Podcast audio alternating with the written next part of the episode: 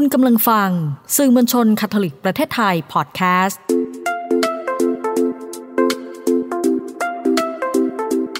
ซ่อนไว้ในจังหวะชีวิตพอดแคสต์ที่จะพาให้คุณไปพบกับคุณค่าที่ซ่อนไว้ระหว่างการเดินทางชีวิตกับคุณพ่ออนุชาชัยเดช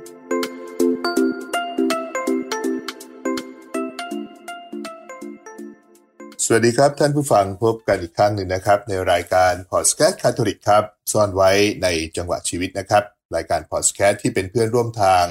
ของทุกๆทท่าน ไม่ว่าเราจะนับถือศาสนาใดต่างความเชื่อ แต่ก็ใจเป็นหนึ่งเดียวกันครับ เพราะว่าความดีเป็นเรื่องที่งดงาม แล้วก็เป็นเรื่องที่ทุกศาสนาครับ ได้สอนพวกเราให้ประพฤติปฏิบัติตนในการทำความดีงามนะครับ ก็คงได้รับข่าวการโศกเศร้านะครับ สะเทือนใจของความไม่สงบระหว่างประเทศอิสราเอลกับบรรดาผู้ที่อยู่ในละแวกนั้นครับ เราก็คงไม่สามารถวินิจฉัยแยกแยะถึงขนาดว่าใครถูกใครผิดนะครับ แต่เราสามารถบอกได้ว่าสงครามก็ไม่ได้นำสันติสุขและสันติภาพอย่างแท้จริงครับสวดภาวนาและเป็นกำลังใจให้กับผู้สูญเสียทุกคนนะครับ แล้วก็เป็นพิเศษครับคนไทยที่ ต้องตกเป็นเหยื่อของสงครามในครั้งนั้นด้วยนะครับ เดือนตุลาคม 2023 นะครับ หรือหัวข้อตุลา 2023 ธีมในเดือนนี้ครับ เราอยากจะบอกเล่าเรื่องราวของกิจกรรมต่างๆนะครับ ในส่วนของคาทอลิกของเราครับที่มีกิจกรรมเสริมสร้างความเชื่อความศรัทธาทั้งที่เป็นกิจกรรมปกติ แล้วก็ที่เป็นกิจกรรมพิเศษนะครับที่เกิดขึ้นในเดือนตุลาคม และเป็นพิเศษในปี 2023 ครับ สัปดาห์นี้เราอยู่ใน EP ที่ 141 ครับ เราให้ชื่อตอนว่าเดือนแห่งวรรณกรรมและการอ่านนะครับ เพราะฉะนั้นก็เลยพาท่านผู้ฟังครับ ไปสัมผัสกับเรื่องราวของวรรณกรรม แล้วก็การอ่านทั้งในส่วนของที่เป็นระดับประเทศกันเลยนะครับ เริ่มด้วยงานมหกรรมหนังสือระดับชาติครั้งที่ 28 ครับ ครั้งนี้ก็กลับมาจัดที่ศูนย์ประชุม แห่งชาติสิริกิตนะครับ ซึ่งก็ต้องถือว่าเป็นช่วงเวลาที่บรรดานักอ่านทั้งหลายครับ ก็จะเข้ามาจับจองซื้อของ แล้วก็บรรดาผู้ที่พิมพ์หนังสือทั้งหลายนะครับ ก็จะเข้ามาจับจองพื้นที่ แล้วเราก็มีโอกาสที่จะไปเดิน ซื้อหาหนังสือที่สนใจไปเดินพบปะพูดคุย แล้วก็ร่วมกิจกรรมต่างๆ กับบรรดาผู้ที่เขาเรียกว่าหนอนหนังสือใช่ไหมครับ มีคำเกี่ยวกับหนังสือเยอะนะครับ หนอนหนังสือก็พวก อ่านหนังสือนะครับ แล้วก็ยังมีคำว่ากองดองนะครับ ก็คือพวกที่ชอบหนังสือซื้อมากองทิ้งไว้อาจจะไม่ได้อ่านครับสัปดาห์หนังสือแห่งชาตินะครับ หรือเราเรียกชื่อให้ถูกต้องก็คือมหกรรมหนังสือระดับชาติ ครั้งที่ 28 นะครับ ครั้งนี้เขาก็ให้ความสำคัญนะครับกับเรื่องราวของหนังสือที่น่าสนใจแล้วก็เป็นประเด็นที่น่าติดตามนะครับ ในแง่ของ หนังสือเนี่ยนะครับก็ในส่วนของสื่อมวลชนคลิกประเทศไทยครับก็เลยใช้โอกาสนี้ครับในการที่จะไปร่วมออกบูธเหมือนกันนะครับ เราอยู่บูธที่ H04 ซึ่งในบูธนี้นะครับ ก็จะรวบรวมหนังสือที่สื่อมวลชนคลิกประเทศไทยจัดพิมพ์ แล้วก็สื่อคลิกต่างๆ ในประเทศไทยที่จัดพิมพ์ด้วยนะครับ ก็อาจจะไม่เยอะนะครับ เพราะว่าบางครั้งก็รวบรวมได้ในระดับหนึ่งบางครั้งก็ต้องบอกว่า บางสำนักพิมพ์คาทอลิกนะครับ หรือว่าหน่วยงานคาทอลิกเนี่ยก็ไม่ได้ตั้งใจที่จะพิมพ์ในแง่ของการเผยแพร่ในวงกว้างนะครับ อาจจะเป็นเอกสารเผยแพร่ภายในบ้างนะครับ อาจจะเป็นเอกสารที่ศึกษาข้อมูลแล้วก็ไม่เป็นทางการ การสัปดาห์หนังสือนะครับมหกรรมหนังสือระดับชาติในครั้งนี้ครับ เราจัดขึ้นระหว่างวันที่ 12 ถึงวันที่ 23 ตุลาคมนะครับ ขณะที่ท่านผู้ฟังกำลังฟังรายการนี้นะครับ ก็เชื่อว่ากำลังเข้มข้นกันเลย การจัดที่ศูนย์การชุมแห่งชาติสิริกิตดังที่ได้แจ้งไว้ให้ทราบนะครับ แต่ปีนี้มีความแปลกใหม่เข้ามาอีก 2-3 ประเด็นครับ ประเด็นที่ต้นก็คือเรื่องราวของระยะเวลานะครับ ถ้าเป็นระหว่างวันธรรมดาคือวันจันทร์ถึงวันพฤหัสเนี่ยครับบูธเนี่ยครับก็จะเปิดในเวลา 11 โมงนะครับซึ่งปกติเราจะเห็นว่าเปิด 9 โมง 10 โมง 10 โมงครึ่งอะไรต่างๆ ปีนี้เปิด 11 โมงในวัน ธรรมดานะครับ แล้วก็ถึง4ทุ่มก็รู้สึกว่าก็ขยายเวลาไปอีกนะครับ แต่ถ้าเป็นวันศุกร์เสาร์อาทิตย์ก็เปิดเร็วขึ้นปิดช้าลงครับ จาก 11 โมงถึง 4 ทุ่มนะครับ ก็เป็น 10 โมงถึง 5 ทุ่มนะครับ เพราะฉะนั้นกิจกรรมที่เกี่ยวกับงานสัปดาห์หนังสือแห่งชาติเนี่ยครับ ก็จะมีช่วงเวลานะครับ ส่วนบูธคาทอลิกของเราเป็นยังไงครับบูธคาทอลิกของเราอยู่ที่ฮอน5ถึง7นะครับชั้น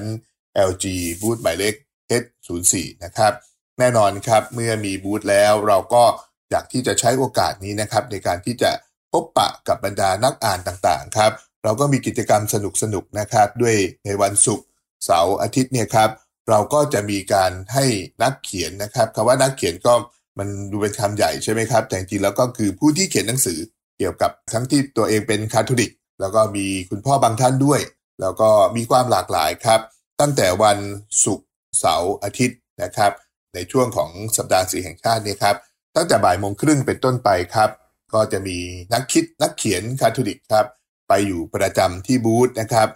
เพื่อพบปะกับนักอ่านหรือว่าจะมีผู้ที่สนใจในแง่มุมต่างๆ ก็ว่ากันไปนะครับ เริ่มตั้งแต่วันศุกร์ที่ 13 เลยครับ เรามีดรปฏิสอนเพนสุข ท่านก็เป็นผู้ที่ศึกษาแล้วก็ติดตามทำความเข้าใจกับ คิตศิลป์กระจกสีนะครับเป็นพิเศษ แล้วก็โบสถ์คิสในประเทศไทย ดรท่านก็พร้อมที่จะมาพูดคุยนะครับ แลกเปลี่ยนมุมมองในเชิงวิชาการต่าง ๆ อันนี้ก็วันศุกร์ที่ 13 ครับ วันเสาร์ที่ 14 ก็เว้นว่างไปนะครับเผื่อว่าคนที่สนใจก็จะได้เข้ามาในบูธสบายๆนะครับ ไม่ต้องติดกับบรรดาผู้ที่สนใจจะพบกับนักเขียนอะไรต่างๆ ส่วนวันทิตย์ที่ 15 ครับ ก็ที่ผ่านมาเร็วๆนี้เองนะครับ ผมเองก็จะไปนั่งประจำอยู่ที่บูธของคาทอลิกครับ ก็ในส่วนของหนังสือนะครับ ก็จะมีหนังสือปกใหม่เล่มหนึ่งนะครับ ที่ชื่อว่าแดดทุกช่วงเวลาที่สวยงามนะครับจัดทำเป็นพิเศษโอกาสพระคาดิดันไมเคิลมีชัยครบรอบ 50 ปี แล้วก็ครบ 40 ปีอะไรต่างๆนะครับ ซึ่งท่านผู้ฟังก็คงได้รับฟังเรื่องราวเหล่านี้กันไปแล้วนะครับ อีกเล่มหนึ่งก็เป็นเรื่องที่ผมออกมาเมื่อต้นปีก็คือหนังสือที่ชื่อเรื่องว่า ในการเดินทางมีประตูบานหนึ่งในงานสัปดาห์หนังสือเมื่อต้นปีออกไม่ทันนะครับ ก็อยู่ในช่วงจัดพิมพ์อะไรต่างๆ อันนี้ก็ออกมาเลยครับพร้อมกัน 2 เล่มนะครับ แล้วก็นอกจากนี้นะครับก็คงได้พบหนังสือก่อนหน้านี้นะครับ จริงๆเล่าไปแล้วก็มันผ่านไปแล้วครับ แต่ก็ถือว่าเป็นบันทึกประวัติศาสตร์แล้วกันนะครับ ก็ถ้าเกิดมีอะไร อันนี้ที่ขณะที่ทำรายการเนี่ยครับยังไม่ได้ไปนะครับ เพราะฉะนั้นถ้าเกิดมีเรื่องอะไรสนุกสนุกครับ ที่สัปดาห์หนังสือแห่งชาติและที่บูธคาทอลิกนะครับ ก็จะมาเล่าให้ฟังครับ แต่ว่าในวันศุกร์ที่จะถึงนี้เลยครับ ผู้ช่วยศาสตราจารย์ดรจิตราดุษฎีเมธานะครับนักคิดนักเขียนคนทำรายการพอดแคสต์อีกท่านหนึ่งของเราคาทอลิกครับ ก็จะไปพบกับนักอ่านที่บริเวณบูธของคาทอลิกนะครับเ H04 อาจารย์ก็จะมาในแนวจิตวิทยานะครับ แล้วก็หนังสือเล่มล่าสุดก็คือจะกุ้มหรือจะกล้าวต่อนะครับ ก็ยังรับแนะนำปรึกษาปัญหา จากการดำเนินชีวิตด้วยนะครับ ในวันเสาร์ถัดไปครับเสาร์ที่ 21 ตุลาคม คุณพ่อพงเทพประมวลพร้อมนะครับ ก็จะมาพร้อมกับหนังสือปกล่าสุด พระคัมภีช่วยชีวิตเขาไว้นะครับ ช่วยยังไงก็ลองติดตามกันดูนะครับ เป็นหนังสือต่อเนื่องมาจากพระคัมภีในที่ประชุมใหญ่นะครับ เป็นหนังสือที่สวยงามครับได้พบกับตัวจริงเสียงจริงนะครับเขาเรียกว่าตัวเป็นๆใช่ไหมครับ ผู้ที่สนใจเรื่องพระคัมภีร์ไปแลกเปลี่ยนความคิดกันได้ครับ ถัดไปเป็นคุณปะการังนะครับ ท่านนี้ก็ ทุกคนก็ทราบดีอยู่แล้วนะครับ คุณปะการังก็เป็นนามปากกานะครับ ก็จะมาพบกับท่านผู้อ่านนะครับ ในวันอาทิตย์ที่ 22 ตุลาคมครับ ในหนังสือปกล่าสุดเป็นรวมเรื่องสั้นว่าวที่หายไปจากท้องฟ้านะครับ ก็เป็นหนังสือที่จะบอกว่ารวมเรื่องสั้นที่ได้รับรางวัลของคุณปากาลังนี้ก็คงไม่ผิดนะครับ อ่านดูก็มีเนื้อหาสาระที่น่าสนใจ แล้วที่น่าสนใจเป็นพิเศษนะครับ ก็คือถ้อยคำที่ ว่าไหวนะครับ ฟังแล้วก็อาจจะรู้สึกว่าแบบ โอ้ทำไมเขียนดีขนาดนั้นนะครับ ต้องพบตัวจริงเสียงจริงครับ ทั้ง 5 ท่านนะครับ ก็จะไปพบกับท่านผู้อ่านนะครับ ในโอกาสมหกรรมหนังสือระดับชาติในปีนี้ครับ แต่เรายังไม่จบแค่นี้ครับ เพราะว่าเราพูดคุยกันเรื่องของเดือนแห่งวรรณกรรม แล้วก็การอ่านครับ เมื่อต้นเดือนตุลาคม เราเพิ่งมีพิธีประกาศ แล้วก็มอบรางวัลวรรณกรรมวันศิลป์อุเชนีนะครับ ครั้งที่ 7 กันแล้วนะครับ ในวันที่ 10 ที่ผ่านมา เป็นยังไงกันบ้างครับ ผู้ได้รับรางวัลก็คงชื่นใจ แล้วก็ในวันนั้นเองนะครับ ก็มีการมอบรางวัลหลายรางวัลทีเดียวนะครับ 12 รางวัลนะครับสำหรับการประกวดในส่วนของปีนี้เราประกวดเป็นเขาเรียกว่าบทกวีเลยนะครับ เพราะว่าก็ท่านผู้ส่งผลงานเข้ามาร่วมประกวดก็สามารถที่จะแต่งกรในแบบใดก็ได้นะครับ จะเป็นกรเปล่ากรมีฉันทลักษณ์อะไรต่างๆนะครับ แล้วก็มีการประกวดในภาคของความเรียงนะครับ ในระดับนักเรียนที่เฉพาะนักเรียนไม่รวมนิสิตนักศึกษานะครับ แล้วก็มีการประกวดในระดับประชาชน ความเรียงนะครับ ก็มีผู้ชนะเลิศนะครับ เป็นเด็กชายพานุพงศ์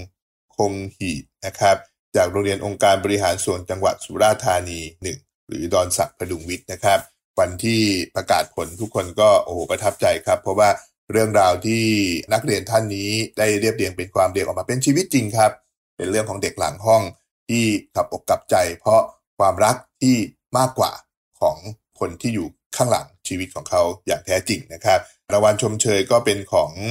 น้องนภัสเลิศประกิจนะครับ จากโรงเรียนซางตาครู้สคอนแวนท์ก็บอกเล่าเรื่องราวของชีวิตที่ต้องอยู่ในรถเป็นชีวิตจริงแหละครับเขาใช้ชื่อว่าชีวิตบนรถนะครับรางวัลชมเชยอีกอันหนึ่งนะครับเขาเรียกว่ารองชนะเลิศก็ได้นะครับ มาจากโรงเรียนเซนต์โยเซฟคอนเวนต์ครับน้องธนัทพรที่ว่ากรกฎนะครับ ความเรียงในชื่อเรื่องว่า The Memory of Goldfish นะครับ นอกจากนั้นครับยังมีเรื่องสั้นของนักเขียนของระดับประชาชน เรื่องที่ได้รับรางวัลชื่อว่าแล้วเราจะลืมกันอีกผลงานของมณีมิ่งเมืองนะครับ ก็เป็นอาจารย์ที่มอลังสิตเขียนดีมากครับ ก็ผมคงไม่เจรนายเรื่องนี้ในรายละเอียดมากนะครับ เพราะว่าท่านผู้ที่สนใจก็ลองไปติดตามดูนะครับที่เว็บไซต์นะครับของเออร์เชนีอวอร์ดนะครับก็จะได้ พบเรื่องราวเหล่านี้นะครับ แล้วก็ผู้ที่สนใจก็ยังหาอ่านได้นะครับ ในเว็บไซต์ในชื่อเดียวกันนะครับ e r c h e n i Award สะกดนะครับ E ตัวใหญ่ U G E N I E A W A R D S แล้วก็จะลงทุกสิ่งทุกอย่างทั้งภาพทั้งเหตุการณ์ที่เกิดขึ้นนะครับ ก็ต้องขอบคุณผู้ที่มีส่วนเกี่ยวข้องสำคัญนะครับ ไม่ว่าจะเป็นคุณหญิงปัทมาดีสวัสดิ์กูลนะครับ ก็เป็นผู้ที่เป็น ประธานคณะกรรมการอำนวยการ แล้วก็ผู้จัดงานในครั้งนี้ด้วยนะครับ สื่อมวลชนคดิกประเทศไทย สภาการศึกษาคาทอลิก คณะพัฒนีเซนปอนเดชาสมาคมนักเขียนแห่งประเทศไทย และผู้ที่ให้ทุนเราใหญ่ ๆ เลยนะครับ หมายถึงว่าก็เป็นก้อนหลักนะครับ ก็คือกรมส่งเสริมวัฒนธรรม กระทรวงวัฒนธรรมครับ เป็นยังไงกันบ้างครับ บรรดาสิ่งที่เกิดขึ้นนะครับ นี่เล่าแบบย่นย่อได้ 2 กิจกรรมนะครับ เดือนแห่งวรรณกรรมแล้วก็การอ่านครับ ผมอยากจบท้ายการเล่าหรือพูดคุยในพอดแคสต์ในรายการในวันนี้นะครับ ด้วยบทความ หรือว่าบางช่วงของบทความครับที่เขียนไว้ในสูจิบัตรเกี่ยวกับเรื่องราวของ